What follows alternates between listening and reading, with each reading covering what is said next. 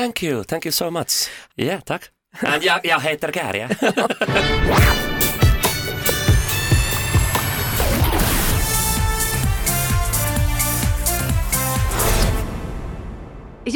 Jag, förlåt, jag skulle säga välkommen till slagerfesten, men i mitt huvud så rullade den här... Uh, du, du, du, du, du, du, du.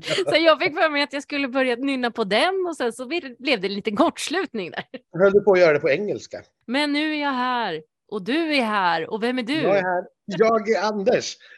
Kanon. Jag är Elaine och vi driver ju den här podden ihop sedan alldeles för många år och nu är vi inne på det som är Anders, alltså högtid, Eurovision. Ja, bästa tiden på året. Ja. Det är bara två veckor kvar till den första semifinalen nu så att nu börjar det dra ihop sig på riktigt. Ja, men det känns helt galet. Det är bara en och en halv vecka nu tills jag åker ner. Det är bara några dagar tills eh, den svenska delegationen åker ner. Och det pågår stand-in repetitioner för fullt eh, på scenen nere i Liverpool. Snart ska vi få se den på riktigt också. Det borde vara eh, idag faktiskt när den här podden släpps som det eh, kommer att visas upp bilder när kung Charles eh, på något vänster ska göra någon ceremoni och tända upp scenen eller, eller någonting sånt. Jag har inte riktigt förstått, men, men ja, jag tänker att det planar. Det där hörde jag faktiskt eh, på radion idag, så att, det har jag koll på. Ja, vad ska vi prata om idag då? Vi ska prata om oddsfavoriterna, eller ja, oddsfavoriterna och, och lite snackisar. Eh, men framförallt om oddsfavoriterna och om programmet förstås. Vad vet vi att vi kommer få se? Eh, vilka mellanakter ska vi ha? Vilka programledare har vi? Allt för att kunna ladda upp så mycket som möjligt. Ja, för det har kommit jättemycket pressreleaser från BBC de senaste veckorna här med, med namn förstår. fram och tillbaka. Så att om du har lyckats sammanställa det här så att jag får det lite klart för mig så ja, då är jag jättetacksam.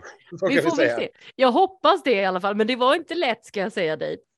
Dessutom ska vi ju prata med Kärje från Finland, höll jag på att säga. Det är ju inte riktigt sant, för det är ju faktiskt min kollega Lotta Bromé som har träffat Kärje. Men eftersom jag och Lotta jobbar på samma radiostation och den här podden tillhör samma radiobolag så har vi fått ta del av en del av det som Carrie pratade med Lotta Bromé om idag. Vi skäl med stolthet.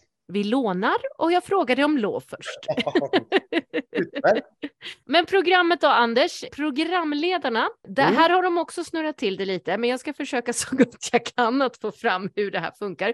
För det har kommit otroligt många namn, men det är för att de kommer dela lite grann på det här, vad jag förstår. Ja. Så vi har då en eh, ukrainsk kvinna som kommer vara med, eh, som heter Julia Sanina, som bland annat var då finalist i Dancing with the Stars, vad heter det hemma, Let's Dance i Ukraina. Hon har också varit domare i X-Factor i Ukraina och eh, hon har också varit med i uttagningen till Eurovision och kom tvåa i Ukraina med Hard Kiss hette det bandet 2016. Och hon har också varit då jury i Ukrainas eh, nationella uttagning. Så hon är ju som klippt och skuren för Eurovision ja, det får man ju säga. Ja, de har valt med stolthet där. Dessutom kommer vi få en eh, brittisk Emmy Award vinnande skådespelerska som också har spelat på West End förstår du. Hon har Oj, oj. spelat Wizard of Oz, Kiss Me Kate med mera. Hon har även varit med då i Game of Thrones, bland annat det som hon är allra mest känd för. Oh, Mm. vem vem spelade hon i Game of Thrones? Hannah We- Weddingham heter hon, den här stolta kvinnan. Hon spelar den här nunnan som eh, straffar Cersei. Ja, ja, Mm. ja, då är jag Mm. med. Ja, så hon är lite ond. Eller ja, Ja, Cersei var ju också ond. Där, vi kan ha en hel podd om Game of Thrones också sen eh, när Eurovision är över. Hannah Weddingham heter hon i alla fall. Och sen då så dyker även popstjärnan Alicia Dixon upp här som programledare. Alicia Dixon är ju ett namn som man, jag tror att man känner till det. Hon har ju varit med i massa fantastiska brittiska program och även släppt den här eh, härliga låten som heter The, The Boy Does Nothing. Jättehärlig.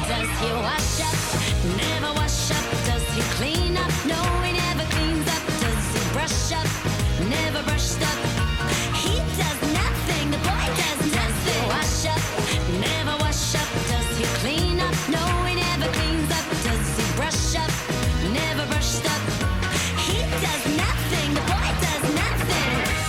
Ja, jag ska säga att namnet känner jag igen, men jag skulle ju aldrig kunna placera det. Men då, då är jag med med. Tack. Mm. Och sen då, Graham Norton. Han behöver kanske ingen närmare beskrivning. Han har ju då eh, varit kommentator i alla år för Eurovision. Ja, i alla fall väldigt länge. Sen Terry Wogan gick bort eller slutade, får vi väl säga. Ja, ja, vi- just det. Over and done with him. Nu är det Ja. Graham som gäller. De flesta som vi känner till Eurovision känner i alla fall till Graham Norton. Lite så känner jag, för han är lite av en Eurovision Song Contest-legend ändå. Sen 2009 har han varit kommentator ska jag säga. Ja. Så nästan han lika har länge som en väldigt stor eh, populär eh, talkshow hemma i Storbritannien. Det är väl, som väl även har sänds i Sverige tror jag, va? Har den inte det? Det har han och framförallt så dyker det upp klipp på internet hela tiden för han har ju Ja. Hollywood A-listers liksom. Det är Precis. alla stora kändisar som dyker upp i Graham Nortons show. Så det här betyder ju då som du förstår att han inte riktigt kommer kommentera. Fast det kommer han att göra, vet du. Han ska göra Mm. både och. Exakt, men han kommer få hjälp under finalen av en man som heter Ryland. Så... Ja, honom känner vi ju väl till. Han var ju på Melodifestivalfinalen eh, hos oss i, i, i mars bland annat. precis. och är ett stort Eurovision-fan. Och han kommer hjälpa till då eh, med det här eftersom inte Graham kommer kunna göra det under hela kvällen. Jag vet inte exakt hur de ska lösa det här, men det är så det står. och, Ja, men jag, jag får lite känslan av, för att det här gjorde nämligen Terry Wogan när Storbritannien sist arrangerade Eurovision 1998 i Birmingham. Okej. Då var Terry Wogan både presentatör Mm. eh, ihop med Ulrika Jonsson då och kommentator. Och då hade man helt enkelt byggt ett litet kommentatorsbås bakom scenen så han enkelt kunde springa in och ut. Och jag får liksom lite grann känslan av att man gör likadant nu bara för att Graham Norton inte ska vara sämre än Terry Wogan. Lite grann ja, för lite så. sakens skull på något Mm. vis. Ja, eh, men Ryland kommer också i alla fall att eh, kommentera eh, på radio. Och han kommer också att eh, göra små roliga klipp med artisterna. Jag vet inte om han kanske har en del i vykorten, men jag vet att han träffade alla artister och gjorde eh, roliga i, införklipp och som kommer användas under i alla fall veckan i Liverpool på ett eller annat sätt. Jag vet inte exakt vad Ryland är känd för. Det har jag liksom inte tagit reda på, för i min värld är han bara Ryland och han dyker upp här och där. Ursprungligen är han från X-Factor eh, för många herrans år sedan. Han hade Just. en mycket famös scen i, i delen Judges Houses där han eh, spelade över lite kanske vi kan säga. Eh, och sen har han ju bara blivit en liksom, ja, kändis.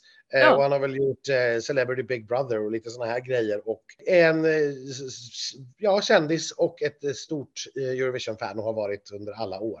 Ja, Eh, och promotat Eurovision. Så att, jättekul att han är med tycker jag. det är faktiskt lite roligt. Han har ju inte ens ett efternamn utan hans artistnamn är ju bara Ryland. Ja, behöver inte förtydligas, alla vet vem det är. Det är lite som vi har Carola. Ja, precis så. Ja. Vill du veta någonting nu om eh, det jag har försökt sammanställa av eh, mellanakter och sånt då istället? Ja, men i alla fall lite snabbt. Sen, så här, ingen, ingen har ju sett det så vi kan ju inte spoila, men namnen kan vi i alla fall nämna och lite grann hur man har tänkt sig. Det är ju viktigt att komma ihåg och, och påminna oss om igen att det här är ju inte Storbritanniens Eurovision, utan det är ju Storbritannien som gör det on behalf of, som det heter på engelska, Ukraina. Det här är ju egentligen Ukrainas Eurovision som Storbritannien gör istället eftersom vi av naturliga skäl då inte kan vara i Ukraina. Jag tycker de har Eh, löst det väldigt snyggt med det här uh, UK Rain, att de liksom har lagt UK i Ukraina i en annan färg i en väldigt snygg eh, logga som jag har sett. Ja, och jag tycker överhuvudtaget i artwork påminner ju en del om eh, alltså det, logga och design och sånt här påminner en del om när vi var i Kiev senast Mm. 2017, alltså traditionella ukrainska mönster och gult och blått men med liksom en modern brittisk touch på något Ja, vis. Ja, Så att jag, jag, jag, än så länge tycker jag att det, man har haft en väldigt snygg avvägning där faktiskt. Precis, och det är ju så man även har tänkt kring eh, mellanakter. Eh, Mm. Man vill blanda eh, ukrainska och brittiska stjärnor här då i de här för att lyfta fram både och. Fi- Semifinalen kommer öppnas den allra första med att då den här uh, ukrainska sångerskan från Hard Kiss kommer att sjunga Mm. ihop med, lyssna nu, Rita Ora. Mm. Det är det är ett lite större namn. Ja, och Rita Ora kommer då göra ett medley med sina hits och sin nya singel. Som vanligt måste man ju få med den såklart. Såklart. Sen under eh, mellanakten så kommer vi få se ukrainska sångerskan Alyosha som ställde upp för Ukraina 2010. Hon Mm. kommer då sjunga tillsammans med Liverpools Rebecca Ferguson som ju också är en sån här X-Factor-tjej som typ har släppt en låt som är stor utanför Storbritannien. Precis. Inte att förväxla med svensk-engelska Rebecca Ferguson. Exakt, inte samma. Alyosha kommer då sjunga eh, brittiska Duran Durans Ordinary World. Eh, hon var en av dem som fick lämna Ukraina och sökte sig till Storbritannien. Mm. Sen kommer man i semifinal två bjuda på, gissa vad, en deltagare från Eurovision Song Contest för Ukraina. 2014 års eh, deltagare Maraja Jaremchuk eh, kommer dyka upp i ett litet montage med musik. Och så reser man genom tiden i Ukraina här på något vänster. Det var med hamsterhjulet, va? Var det inte det? Visst är det det Ja. Anders? Jajamän, det stämmer. Ikoniskt Eurovision-framträdande. Ja, hoppas hon tar med sig hjulet. Det står säkert kvar någonstans i något förråd på Globen så vi kan skicka ner det annars. Ja, vi tar med det annars. Jag, jag, har, jag ska flyga Ryanair, det är bara lite extra kronor. Sen kommer det då avslutas med den 14-åriga ukrainska Junior Eurovision-representanten som Ja, joinar. de ska alltid in Junior här på något vänster. Ja. Jajamensan, och det är då öppningen på det där. Sen kommer vi att se i eh, mellanakt Be Who You Wanna Be, en performancegrupp som ska celebrata how Eurovision is a place for everyone. Vi har ju Mm. hört oroväckande nyheter om en spoken word också någonstans här. Nej, det är inte här, utan här är det drag. Eh, Okej. Vilket är härligt, tycker jag. Ja, det Det- och de ska då representera det stora spektrum av fans som finns för Eurovision. Det spelar ingen roll hur gammal man är, vart man är ifrån eller vilken bakgrund man har. Väldigt fint, tycker jag. Väldigt fint och och helt korrekt. Och sen är det ju då att sloganen är United by Music, vilket gör att Grande Finale, va? då har de ju bjudit in, lyssna nu, ännu Mm. fler deltagare från Eurovision från Ukraina. Va? Hur Ja, härligt? Självklart. Och där kommer vi då få se först och främst en flaggparad och i den här Mm. flaggparaden så kommer då de här ukrainska Eurovision-deltagarna från förr vara med. Mm. Så det ska liksom vara en twist med eh, de här gamla Eurovision-bidragen blandat med brittiska klassiker. Jag vet inte hur de ska göra det här, men det kommer bland annat vara då Go A som vi känner till från Tjom Tjom.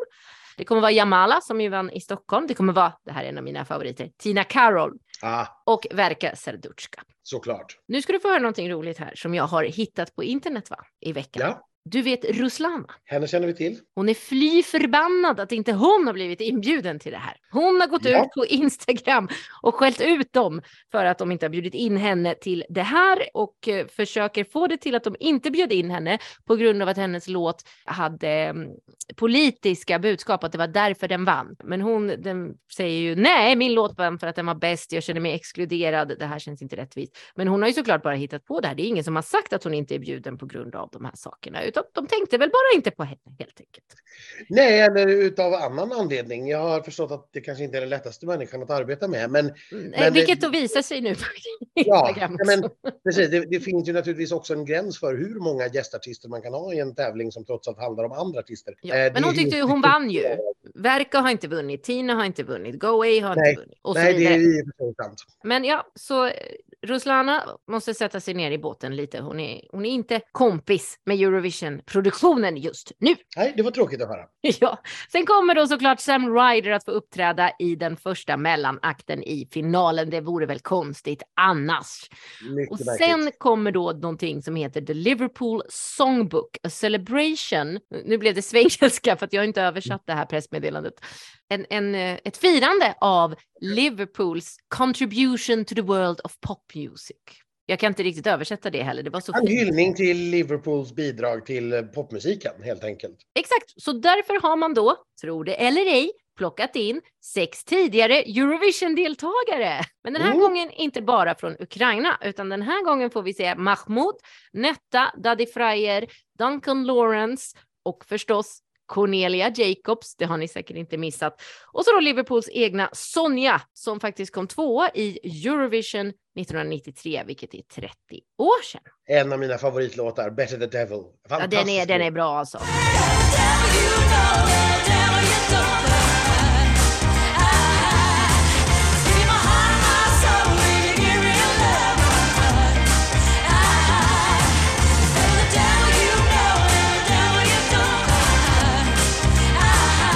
Borde ha vunnit. Och förlåt, jag glömde ju säga att självklart kommer Kalush Orchestra öppna innan flaggparaden i finalen. Naturligtvis. Ja. Jag tänkte ni saknade dem där. De är med, det är ingen fara.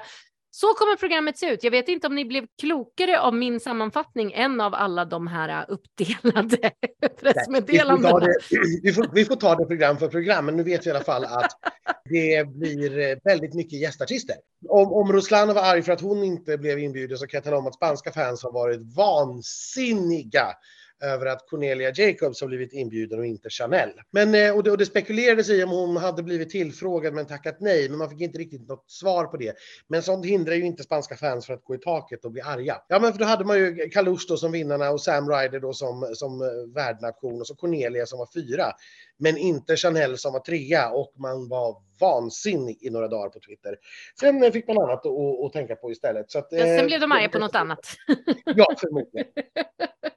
Ja, men jag tycker att det ändå låter som ganska kul program. Sen Jag tycker kanske också inte det. allting tilltalar mig till 100 procent, men ändå så här, ja, nej, men det är kul namn man har tagit med. Det är ikoniska Eurovision-namn och ögonblick som jag hoppas vi kan få eh, uppleva igen. Och som sagt, den här The Liverpool Songbook tycker jag låter som en ganska kul grej. Mm. Man kanske kan hoppas att det dyker upp en Yellow Submarine till exempel, eller, eller något annat.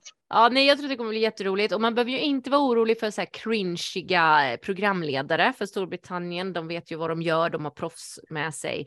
Så att Ja. jag tror att det kommer bli super. Eh, jag har ju också hört dock det här om den här spoken word-grejen. Jag vet inte riktigt vart den ska få plats bara. Det låter väldigt, väldigt fullt här. Vi får väl se vart den dyker upp. Ja, det skulle vara någonstans i semifinal två, eh, skulle det vara. Och den, just den semifinalen kanske inte behövde en toalettpaus till, kände jag. Men eh, det var när det kom. Men eh, ja, vi får ta det som det kommer. Han är väl med där i draggrejen på någon vänster kanske. Kanske. I så fall kanske det blir uthärdligt. Ja, exakt. För vem älskar inte drag nu efter att Sverige har fått sin första eh, Drag Race Sverige-stjärna. Nej, eller hur? Nu är det på tapeten. Men, eh, jag, nej, men jag ser fram emot det här. Jag tycker att det blir, det, det blir roligt. Gott Ja. enkelt. Men då är det dags att kasta oss istället in i bidragen och nu ska Anders, förmodligen lite mer strukturerat eh, än mig, eh, berätta för er om de här oddsfavoriterna som vi har. För eh, allra högst upp ligger ju Loreen, så det kommer vi inte Mm. prata om misstänker jag, för det har vi gjort nog ett helt avsnitt. Ja, precis så. Det känner jag att det mesta är sagt. Vi har än så länge inga nyheter om hur det här kommer att vara på scenen, mer än att vi är, vi- är väldigt lugna. Eh, det där kommer att bli jättebra, hur de än har löst det tekniskt. Vi har inga nyheter liksom från den svenska delegationen att komma med eh, just nu, så där får vi vara klara för stunden. Men de som ligger eh, snäppet bakom Loreen på oddslistan vill vi ju lyfta upp och prata lite om.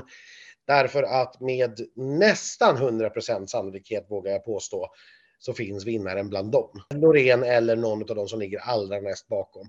Att det skulle dyka upp någon nerifrån på oddslistan och faktiskt gå hela vägen.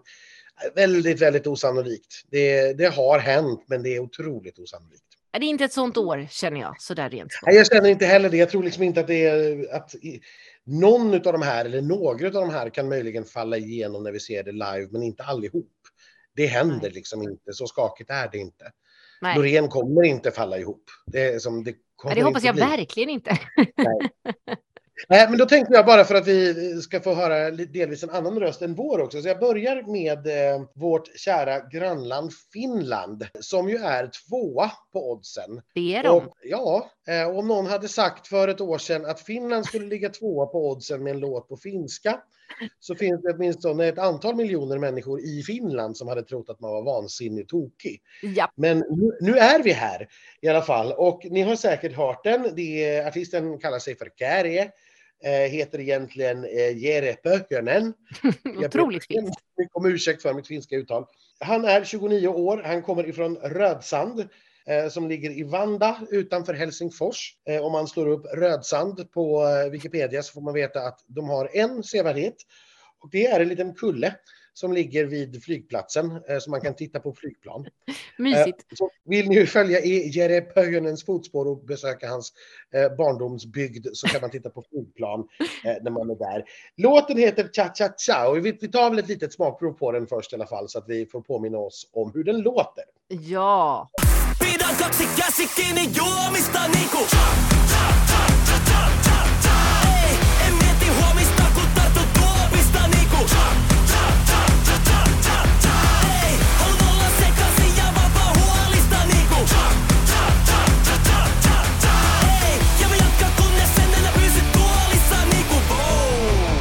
är ju dock lite orättvist att bara ta ett litet klipp av den här eh, eftersom den ju faktiskt innehåller två delar. Men jag tror att de flesta har hört den så det, det, det räcker så. Ja, exakt. Och har man inte hört den så får man eh, göra det tycker jag.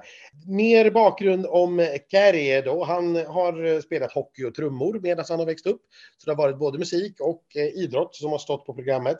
Sin eh, debutsingel släppte han faktiskt 2016, så det är ganska många år sedan nu. Oj. Eh, Det första albumet kom 2020. Den finska finalen, UMK, ur den musiken Kilpailu, eller tävlingen för ny musik som den heter, har ju blivit med åren, eller de senaste åren, en jättesuccé i Finland. Den hade över 2,1 miljoner tittare i piken Oj. år, vilket är enormt mycket för Finland. Ja. Eh, Det inkom 230 000 telefonröster.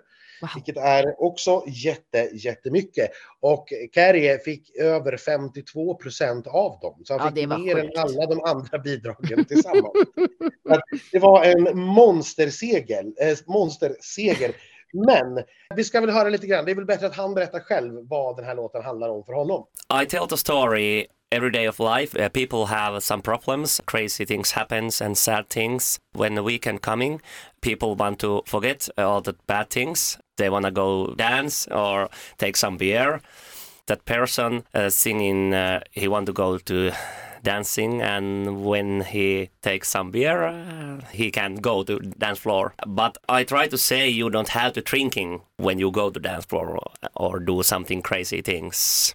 All people can do what they want to do. You don't have to take any alcohol or something like that. We want to try something crazy. The first part the story when in everyday life we have hard things and then we go to last part the guy goes dancing ja, men det låter ju precis som vilken vecka som helst det här. Ja, vilken kväll som helst på Euroclub den veckan. Ja. ja, ja, precis. Men då har man bara haft en hård dag, inte en helt hård vecka. Nej, det är sant. Det är ganska roligt det där faktiskt att just försäljningen av Pina Coladas faktiskt har ökat markant i Finland sedan den här låten kom. Och jag har en vän som jobbar på en av våra Finlandsbåtar och han intygar detsamma att beställningen av eh, Pina Coladas det har skjutit i höjden sedan eh, den här låten kom ut i januari. Det är Du får- jätteroligt. Får effekten. Men Carrie själv dricker ju inte Pina Colada, inte just nu i alla fall. Jag frågade ju nämligen honom i London om jag fick bjuda på en Pina Colada. Jag hade lärt mig den här meningen på finska och allting. Men han dricker alltså ingen alkohol nu inför Eurovision. Han gör en Loreen. Han ligger i Håller på sig. Här ligger åtgärder. träning.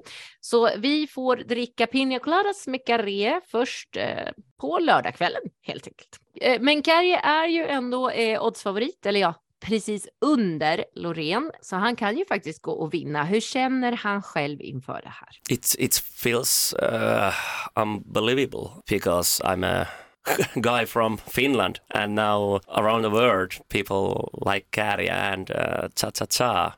I just do my best and hope so I win. Let's see because there is the Lorraine also. Ja, vi får väl se om han får ansluta sig till klubben här då med Marcus och Martinus och Danny Saucedo som borde ha vunnit men blev stoppad av Loreen på vägen. Ja, det är ju några sådana nu. Hon börjar Ja, samla men- på sig dem. till en egen liten klubb. Jag, för personligen, jag älskar ju allt med både honom och den här låten och det här numret. Jag tycker att det är fantastiskt. Och vilken annan dag som helst, och hade det inte varit så att den som stod i vägen var Sverige, så hade jag varit 100% team Finland i år. Det, Ja, det förstår säger jag. Ja, och det är ju faktiskt en svensk som har gjort numret vad jag förstått. Det är ju roligt. Så vi får Bengt en... Rydman det. Mm. Ja, precis. Benke Rydman. Mm. Av alla. Såklart, det är han. alla gjorde Irlands bidrag förra året väl, om jag minns rätt. Men vad tror vi då? Tror vi att han har en chans? Jag eh, tror verkligen att han har en chans. Jag är... Jag sitter inte tryggt i båten, Anders. Jag tror definitivt att Finland har en chans att slå Loreen. Och det skulle inte göra mig jätteledsen, men det, det är bara om det är han som jag inte blir jätteledsen. Ja, men jag, jag är nog med på samma sådär. Jag, jag skulle tro att, ja nej, det är verkligen inte för Loreen och Sverige att åka och hämta den där glasmikrofonen. Så är det inte, för det här är en, en jättekulle i vägen. Det Mm. är det verkligen. Den är större än den där kullen i, eh, vad heter det nu, Rödsand. Ehm, Just det. och som sagt, det är bara för att det är Sverige. Hade det varit något annat land som hade stått i vägen så hade jag verkligen hoppats på Finland. Och nej, jag blir inte heller jätteledsen om Finland vinner. Jag tycker att de är värda det. Samtidigt har de en så bra formkurva just nu på sin tävling att de kommer att få fram vinnarkandidater fler år. Ja. Det är jag inte alls lika säker på att vi just nu i Sverige riktigt mäktar med faktiskt. Nej. Så att av den anledningen känner jag att det är lite grann vår chans nu eller inte. Så att Ja. Finland kommer att få fler chanser. De, de kommer att ta den där andra segern ganska snart. Det är jag ganska säker på. Eh, och dessutom är Helsingfors dyrt och kallt så jag undviker helst att åka dit. Inte för att Stockholm Ja. är billigare och varmare, men det är i alla fall hemma. fall, ja, nej, men sen har jag förstått att Hartwall Arena då i eh, Helsingfors, om det är på något vis så att det ägs av ryssar, vilket gör att man inte kan använda den just nu. Oj då. Eh, och så att jag, det, det har ryktats om Tammerfors Oj! istället. Och jag vet inte om en vecka i Tammerfors är det jag kanske helst önskar mig i maj nästa år. Eh, Men det här är bara rykten såklart, ingenting är bekräftat med detta. Eh, Så det får vi väl se om det blir av i så fall. Ja. Ja. Eh, Men vi säger tack igen till eh, teamet på Lotta Bromé som delade med sig av karriärintervjun och så lämnar vi Finland där bakom oss ett tag tror jag och går vidare. Ja, det andra värdlandet, alltså Ukraina. Ja, eh, ja. som ligger på tredje platsen på oddset. Och vi ska ju säga då att i den här sammanvägningen som man gör av eh, odds från mängder med olika spelbolag så ges just nu när vi spelar in det här Loreen 43 procents chans att vinna Mm. medan Finland ges 18 procents chans. Jäklar. vi nu kommer ner till tredjeplatsen eh, och Ukraina som ändå är där då så är vi nere på 7 procents chans att vinna. Oj. Så det har ju rasat ganska snabbt här. Ja, verkligen. Men Ukraina är i år en duo som kallar sig för Tvorchi. Just. Eh, Den består av Jeffrey och Andri. Jeffrey heter egentligen Jimo, men har artistnamnet Jeffrey. Ja. De är 27 respektive 25 år gamla och de möttes på universitetet i Ternopil där de pluggade farmakologi faktiskt. Oj! Jajamän. Eh, De här är, två är ifrån, den ena är från Vilchovets, det är Andri. Och Jeffrey kommer faktiskt ifrån Nigeria, var utbytesstudent i Ukraina och har därefter blivit kvar. Och eh, ja, de började släppa musik 2017. Eh, De har släppt fyra stycken album hittills. Alla de har varit eh, på första platsen på albumlistan i Ukraina. Så det här är ju en framgångsrik duo. Den här låten de eh, tävlar med nu, Heart of Steel heter den. Ska Just. vi lyssna på den lite grann så vi påminns om hur den låter? Ja, Don't care what you say, yeah, yeah. Don't care how you feel. I got a heart of steel. jag kommer alltid på mig själv när jag lyssnar på den här att eh, jag tycker att den är rätt bra och så glömmer jag bort vad det är. Men fortsätt. Nej, men den handlar ju då, inte helt eh, oväntat kanske då, om mod och styrka och att vara fri i uttryck och tanke oavsett vilka omständigheter man har. Som sagt, det här spelade, de, de tävlade ju, de hade ju faktiskt en nationell uttagning nere i tunnelbanan i Kiev Ja. eh, i vintras. Det var en ganska absurd upplevelse att se, men det, det bevisar väl hur viktigt det här är för Ukraina. Ja. Eh, och jag vet att president Zelensky har sagt vid flera tillfällen att alla tillfällen där Ukraina får möjlighet att visa upp att man fortfarande existerar och fungerar Mm. Är en seger. Det, det vill säga det är så otroligt viktigt för dem att visa att vi finns kvar och vårt samhälle fungerar. Och därför körde man då den här nationella finalen med i tunnelbanan för det var liksom det tryggaste stället. Tågen gick förbi bara, det var bara någon meter ifrån scenen. Det finns lite så här eh, bakom kulisserna av filmer på Youtube om man vill leta upp det. Jag tycker inte att det här är särskilt kul faktiskt rent Nej. personligen. Det tycker jag inte. Där, det de ska ha cred för, det är att de väldigt, väldigt lätt hade kunnat gå på det här jag ska säga, krigstemat och gjort något tårdrypande utav det. Ja, exakt. Eh, Och istället går åt ett helt annat håll. Det handlar fortfarande om, om det de utsätts för, naturligtvis. Eh, men med ett helt annat musikaliskt uttryck, ett helt annat spår. Och jag tror att det går in i samma tema som vi pratade om, eller som jag sa nyss då, att ja, men Ukraina finns och vi existerar och det fungerar precis som vanligt. Ja. Det är liksom uh, business as usual här. Ja, Och det tycker jag de ska ha ett stort, stort plus för. Sen är ju då verkligen. frågan, har de någon chans i tävlingen i år? Eh, och då måste vi ju gå tillbaka till det här som vi pratade om redan förra året, det vill säga var Kalush Orchestra var det sympatiröster? Och jag hävdar ju med en dåres envishet att nej, det var inte sympatiröster som gjorde att Kalush Orchestra vann. Inte Eh, bara. var- Nej. Nej, men det är inte sympatiröster. nej, men Eh, vad... utan Nej. det var därför att man kände någonting när man såg numret. Ja. Man ringde inte och röstade på dem för att man tyckte synd om dem. Nej, nej, nej, Utan absolut därför att numret och sådant skapade något som man kände. Men jag tror helt enkelt att den här låten är alldeles för dålig för det. Exakt, för det pratade vi ju också om. Hade förra årets ukrainska bidrag dessutom inte antagligen varit i topp 10 oavsett hur det såg ut i världen så skulle den inte ha vunnit. Men nu hade den förmodligen hamnat i en topp 10 placering helt utan eh, känslorna kring vad som händer i Ukraina. Och den här Ja. är ju inte där.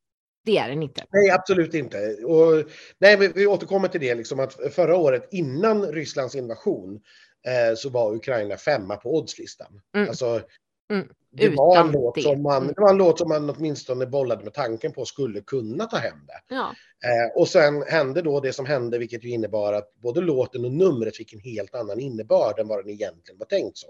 gud. Jag tror som sagt inte alls att låten är tillräckligt bra. Jag tror inte att de kommer ha förmågan att väcka de känslorna live med Nej. den här låten. Nej. Men där kan jag ju såklart ha helt fel. Det måste vi vänta Exakt. tills vi ser den. Det vet man ju inte. Det är det som är lurigt.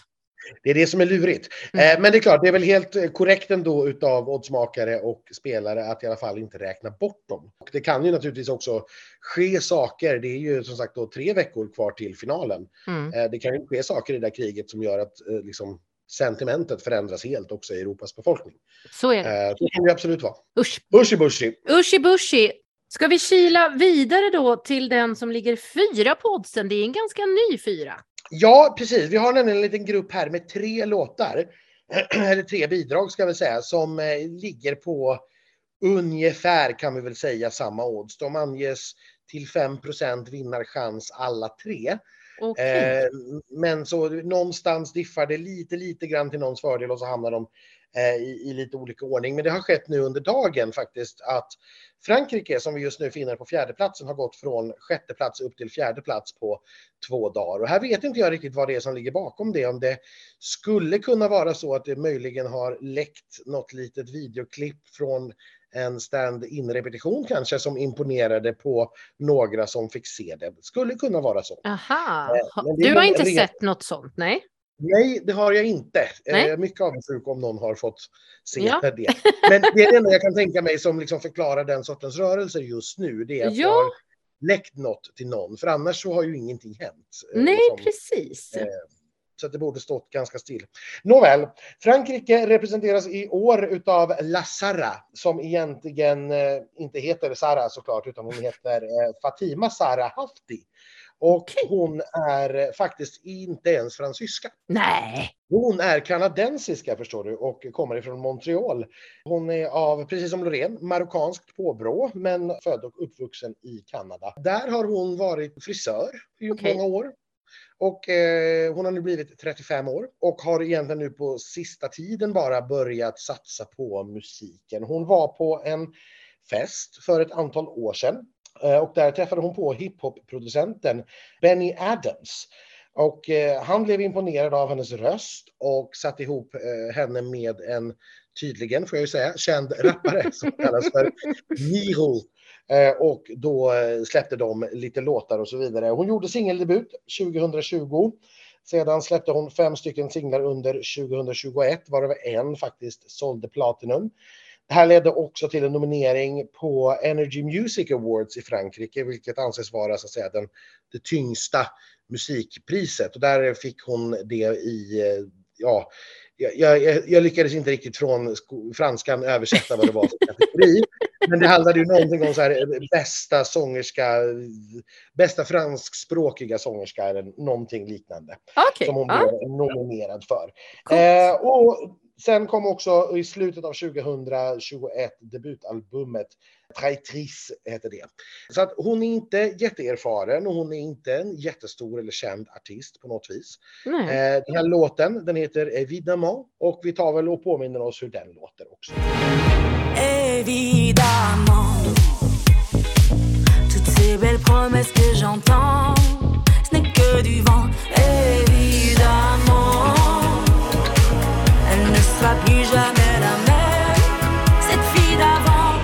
Jag ska säga att eh, hon var ju faktiskt inbokad på Eurovision-partyt i London, så jag hoppades ju på att få se henne där, men hon ställde in i sista sekund. Det är ingen som vet riktigt varför. Nej, hon sa, hon angav ju personliga skäl. Mm. Och eh, det ryktas väl om att det alltså psykisk stress och så vidare över det här ganska hektiska schemat och det hon nu står inför. Hon var Ja. kanske inte helt förberedd på det. Hon var ju i Madrid så jag fick ju se henne Mm. eh, till publikens stora förtjusning. Och jag vet inte vad jag ska säga mer. Det är ju, det är ju otroligt franskt. Ja, väl, jag brukar spela upp de här låtarna för min, min mamma i bilen när vi åker bil och då sa jag till henne när den här kom att ja, det är ju inte svårt att gissa vilket det här land det här är i alla fall. det, det är det inte. Och då, och då blir det lite roligt hon faktiskt inte ens är från Frankrike. Utan Ja. är kanadensiska. Det är den andra kanadensiskan som tävlar för Frankrike efter Natasha Saint-Pierre 2001. Var väl det, Jag, i tänk, jag tänkte säga eh, Céline Dion då, ja, men hon tävlade ju för. Schweiz. Just det. Ja, men det jag ska säga mer, jag har försökt att läsa lite grann på vad hon har gjort här egentligen fram till hon fyllde 30. Mm. Eh, ungefär när musikkarriären började. Men hon är väldigt eh, hemlighetsfull och hon säger att hon vill inte prata om det och hon vill inte dela med sig av sådana delar av sin eh, personlighet. Utan det jag lyckades få fram var att hon som sagt har jobbat som hårfrisörska. Eh, varken mer eller mindre. Men Eh, och, ja, lite, eh, lite mystiskt och spännande. Eh, nu kanske frisör är ett lite glamourigare yrke än ta till exempel den maltesiska sångaren som är fotvårdare. Vilket inte, inte fullt lika glamoröst kanske. En fotvårdare jag gärna hade gått till dock, ska sägas. Ja, absolut. Han har tydligen lagt ner sin, eh, sin salong eller mottagning på Malta så att jag vet inte, du får hitta på något annat sätt. Och, Och få honom att sköta om mina fötter. Men, men vad, vad tror vi om detta? Jag, mm, jag, jag tror att den är svår på en lyssning därför att det är ju en låt som hoppar lite fram och tillbaka i genrer. Den börjar ju så här extremt Edith Piafskt franskt ja, och sen går det ju snarare över till liksom fransk synt ja, och elektro istället. ja. Eh, och jag har lite svårt här emellan för jag tycker det känns som att låten liksom stannar till emellanåt. Och det, sånt kan bli problematiskt när man ser låten första gången eftersom det här är ju en, eh, en av Big Five så man kommer bara få se den en gång. Jag, Samtidigt så tror jag att med en snygg staging, jag menar de lyckades ju med Barbara Pravi till exempel, Ja. jättebra. verkligen. Ja, jag, jag, jag har jättesvårt att bedöma det här. Jag har ju förstått att det är lite av en fanfavorit och vissa fanfavoriter klarar ju sig jättebra medan vissa faller igenom helt. Men jag gillar ju det. Jag gillar ju det, men jag gillar det ju inte bäst av allt. det gör jag inte. Nej, nej men, och, och, och där någonstans står väl också, jag har lärt mig att gilla det mer och mer, så skulle Ja. jag vilja säga i takt med att jag liksom blir mer och mer kompis med låten. Ja, Nej, ja. Väldigt mycket här hänger ju på stagingen. Hur lyckades de, hur lyckas de Vi älskade ju Frankrike förra året också. Det gick ju inte alls. Så att, Nej, precis. Och det var ju ett väldigt, väldigt rörigt nummer. Där lyckades Ja. de ju inte med den här stagingen. För det är ju... Det är ju så, har man bara en chans, har man bara tre minuter så måste man vara extremt tydlig med att sätta låt och artist i fokus. Ännu mer tydlig än vad man måste vara när man har två chanser på sig. Alltså både Exakt. semifinal och final. Ja, vi, vi får väl se. Men den är med där uppe på oddset i alla fall. Och då är det väl i alla fall sannolikt att den kommer att vara med, i alla fall inte långt ner eh, i resultatlistan. Så får vi väl tro nej, så får vi tro. Och då ska vi till den som nu då trillat ner på femteplatsen på oddsen och det är ju ännu ett grannland. Precis, men åt västerut istället för österut. Och det är Norge. Ja. Eh, De eh, började ju ganska tidigt med sin final i år, eller sin tävling i år. Den började ju redan i januari. Ja, Hade sin final samtidigt som vi hade vår första deltävling i Göteborg. just. Eh, Och ganska tydlig vinnare blev ju Alessandra med låten Queen of Kings. Yes. Alessandra Mele, hon är eh, 20 år. Hon kommer ifrån Italien. Hon har en norsk mamma men en italiensk pappa. Hon har faktiskt bott i Italien fram till eh, 2021. Just det. Att hon flyttade inte till Norge förrän för två år sedan. Det var för att hon blev antagen till en musikskola i Lillehammer som hon nu då studerar på. Sen ställde hon också upp i The Voice 2022.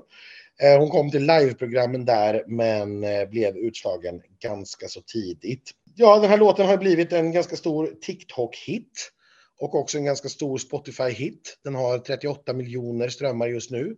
Oh. Vilket innebär att den är väl trea, tror jag, efter Italien och eh, Sverige. Då, Ja. Som ju har något fler Spotify-strömmar. Den har varit inne på Spotify-listor i åtta länder vid sidan av Norge. Det är Sverige, Finland, Polen, Danmark, Ungern, Tjeckien, Island och Estland.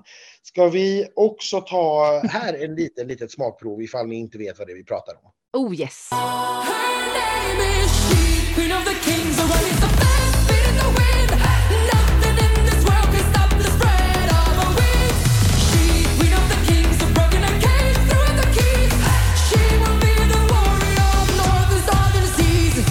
Ja, hurra! Det är ju en ganska käck bit alltså. Ja, alltså jag älskar ju det här. Jag är helt, helt med på att det här skulle kunna bli liksom en Keino eh, när det kommer till eh, tittarröster nästan. Ja. Även här är det väl bara Loreen som eventuellt står i, i vägen. Nej, jag tycker den är, ja, den är riktigt skön. Alltså. Lite men- uttjatad nu eh, eftersom den kom så tidigt. Men Ja, men precis. För oss som har levt med den sedan januari så är den ju inte så ny och fräsch längre och det kanske inte är en, en sorts låt med den längsta hållbarheten så att säga. Men nej, för den det är också bara inte. 2,40 lång. Ja, nej, men, men för den stora publiken så är det naturligtvis första gången de kommer att Ja. höra den ändå. Även om den här då har snurrat runt på en del listor, har gått på radio, visats på TikTok och så vidare och så vidare. Ja, Eh, jag, jag, men jag tror också att det här kommer att gå helt okej för Norge. Jag tror inte att man är med och utmanar om en seger. Det har jag jättesvårt att se. Eh, men en topp 10 tror jag absolut på, inte minst då tack vare televoten som du säger. Jag tror att den här kommer att gå väldigt bra i televoten. Mm. Och jag ser ingen egentlig anledning till att juryn skulle eh, liksom ha den jättelångt ner eller såga den. Eh, Nej. Sen kanske man inte heller har den högst upp. Det är inte en typisk låt som jurygrupper generellt sett går igång på. Det kanske. finns ju dock en väldigt imponerande ton där som om hon sätter är, kan kräma in lite jurypoäng. Den här whistle-noten som inte ens alla Precis. mikrofoner kan plocka upp. Nej, exakt. Hon var ju med i BBCs Eurovision eh, podcast och de intervjuade henne om den här eh, tonen och hon hade ingen aning om att hon kunde ta den. Utan det var låtskrivarna som tvingade henne och så fanns den tydligen där. Men när hon skulle demonstrera den i podcasten så kunde inte deras utrustning plocka upp så höga hertztal helt enkelt. Så det Nej. var, när jag lyssnade på det så var det bara tyst. Ja, Eh, det är vilket jätteroligt. roligt. Heja Norge, säger jag. jag Ja. mm, Kul. Ja, jag är 100 procent för. Jag, alltså, det är kul när man kan gilla sina grannländer tycker jag. Och vi kommer ju prata om vårt sista grannland, höll jag på att säga. Men nästan Danmark kommer du ju plocka med dig till nästa vecka. Så att då får vi veta mer om det också. Jajamän. Men eh, det sista landet vi tänkte prata om idag då, de som ligger just nu på sjätte plats på oddslistan och de har då ramlat ner två placeringar de två senaste dagarna. Eh, det är Spanien och Blanca Paloma med låten Ea Ea. Mm. Eller ja, låt och låt. Vi, vi lyssnar lite. Lagrimitas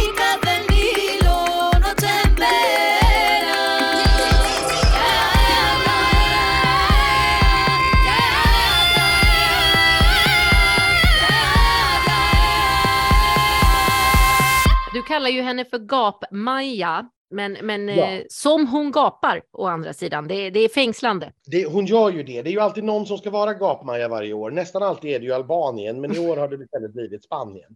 Eh, och Ja. gapmaja kanske låter lite negativt och det menar jag egentligen inte. Eh, det jag menar är att jag har ju personligen väldigt svårt för låtar som bara går ut på att visa upp en eh, liksom, vokal förmåga, när det Mm. bara blir röstakrobatik Mm. utan någon egentlig anledning. När låten liksom inte alls befinner sig på den nivån utan eh, det är skillnad, bara för att ta en jämförelse, det är liksom skillnad när Whitney Houston ägnar sig åt det. Ja, absolut. Eh, än när en albansk artist, ja du förstår vart jag Ja, jo. Men det här är ju trots allt ändå traditionell flamencosång vad jag förstår. Ja, precis. Blanca Paloma, eh, vi ska berätta lite var hon kommer ifrån. Hon är 33 år, kommer från Elche i Spanien. Hon har därifrån en kandidatexamen i konstvetenskap För tio år sedan eh, flyttade hon till Madrid för att ägna sig åt teater, för hon är inte bara sångerska utan hon är också scendesigner och kostymör. Oh. Och eh, ja, hennes musik är ju kraftigt influerad av den här väldigt klassiska flamencon.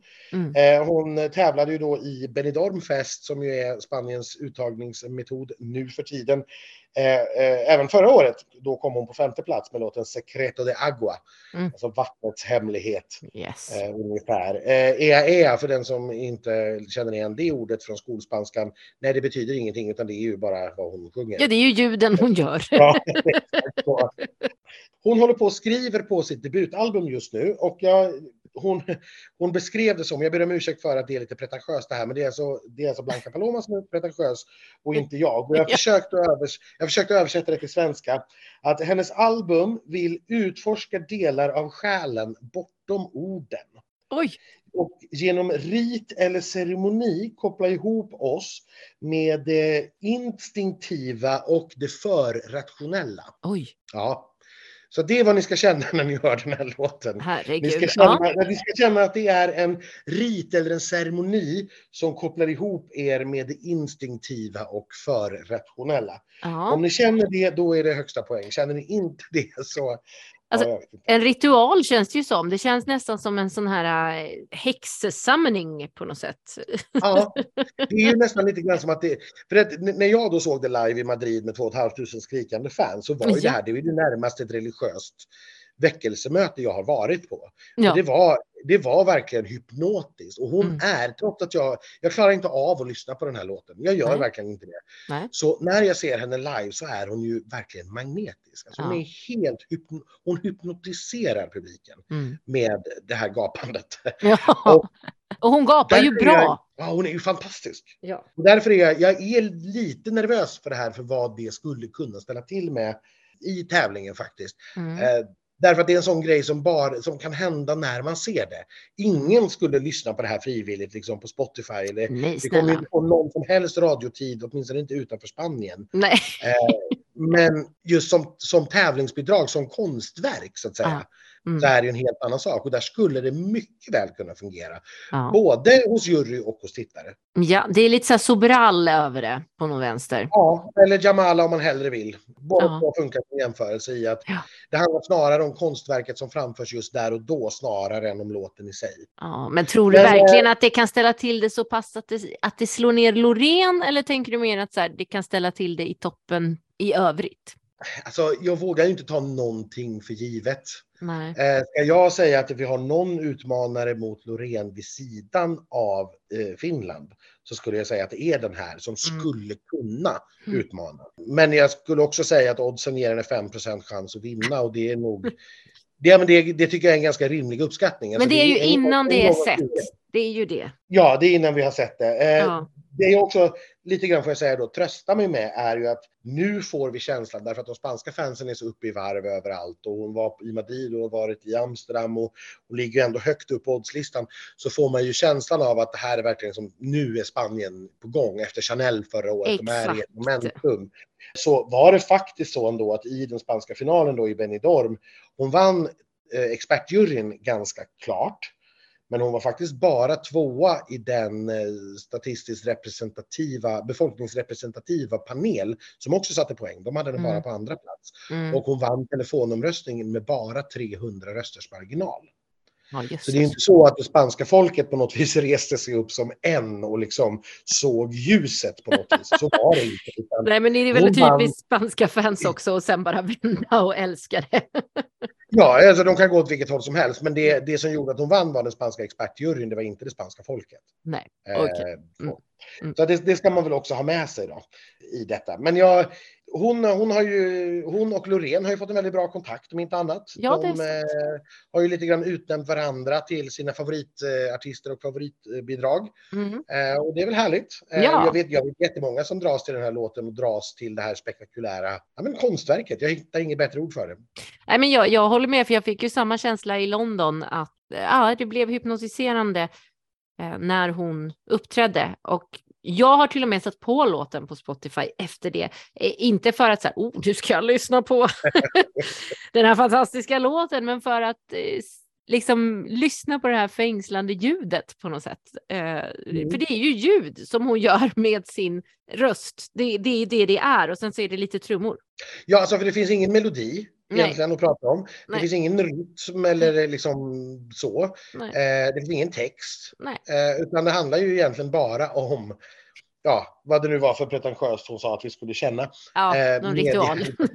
ja, nej, men det, det är klart att det går ju att jämföra med, eh, liksom, om vi tar det här uppe i Norden då, liksom en samisk jojk till exempel, Ja. som är också ordlös sång som syftar på samma sätt. Och jag kan förstå att vi kanske är mer vana med den än vad spanjorer är, men de hör bara precis det jag nu hör när hon sjunger flamenco. Exakt. Alltså jag kan, jag kan tänka mig den jämförelsen. Mm. Och då tror jag ändå att den är lite för svår för att nå ut så brett som den behöver göra för att nå hela vägen upp. Men den kommer ju absolut ha sina, eh, sina tittare och sina fans där ute och de kommer ju å andra sidan då vara villiga att rösta. Mm. De kommer vara villiga att lyfta luren och betala för att rösta på den. Mm. Så att, eh, men jag, jag, jag tror inte att den ska vara hela vägen upp. Men ja, jag är lite orolig för den. Lite. Okej. Mm. Ja. Ja. ja, men det är okej. Det är okej. Det kommer bli Ja. bra, Anders. Tack. Sen, eh, sen kommer vi, när vi kommer längre ner på oddslistan så hoppar vi ner ytterligare ett snäpp. Då, då är vi nere på liksom 1 och 2 procentiga chanser. Då är vi uppe på helt plötsligt 30, 35, 40 gånger pengarna ungefär. Eh, och då betraktar jag det som, det är liksom för osannolikt. Det var det vi började med egentligen, att det här kommer inte att hända. Några av dem kommer att hö- komma högre än vad oddsplaceringen anger nu såklart, men hela vägen upp når de inte. Vi har till exempel Israel precis utanför Österrike som är en stor favorit till oss båda. Den kommer vi prata mer om nästa vecka. Och så vidare och så vidare. Italien är ju alltid en. Storbritannien är väl där någonstans också. Storbritannien är också däremellan, Mm. precis. Men vi, vi tror väl inte att någon av de här ska ha en chans att ta sig hela vägen. Så att några av dem kommer vi återkomma till nästa vecka och resten får vi ta ja, allt eftersom tiden går helt enkelt. När vi är Jag tänkte i- säga när vi har sett så. rep, men vi kommer inte se några rep. Men när vi, när vi är på plats och kanske hör mer snackisar och när vi har sett genrepet förstås. Exakt, precis, när vi kommer fram till respektive semifinal. Men då så, då har ju vi lyckats prata jättelänge igen. Ja, men det är ju så. Det, det var... Men som vanligt tycker jag att vi har eh, hittat våra roller här. Jag bjöd på organiserat kaos, du bjöd på uppstyrd fakta och Kärje, han bjöd på både svenska och dålig engelska. Så jag tycker ändå att det har varit en fin podd sammanfattningsvis. Ja, men jag ger oss själva godkänt, det, det vill jag säga. ja, verkligen. Ja, det, men det, det som händer härnäst då, som sagt, svenska delegationen reser ju ner till eh, Liverpool eh, på söndag, tror jag vi sa va? Den 29 Det är lördag till och med. Ja, så lördag. lördag. Ja. Precis, för de har första repetitionen på eh, söndag. Så är det. Eh, och vi hoppas väl i nästa avsnitt att vi ska kunna få en liten uppdatering därifrån med någon på plats. Det är Mm. ju precis innan eh, du åker ner och ja, inte så långt innan jag åker ner heller. Men att vi kan få prata med någon där nere som kan berätta kanske lite grann om hur det har gått och sådär. ja, Eh, vi får se vem vi får tag på, vem som har tid att prata med oss. exakt. De är ju några stycken där, så någon ska vi väl få tag på i alla fall. Ja, det får vi hoppas. Så det börjar ju liksom dra ihop sig och det börjar bli nervöst och det är dags att packa regnjackan. Det är vad Ja. det är. Och så Och yllestrumpor. Vi hörs nästa vecka allihop. Ha det så bra. hej då. Thank you. Thank you. I do my best. Thank you so much.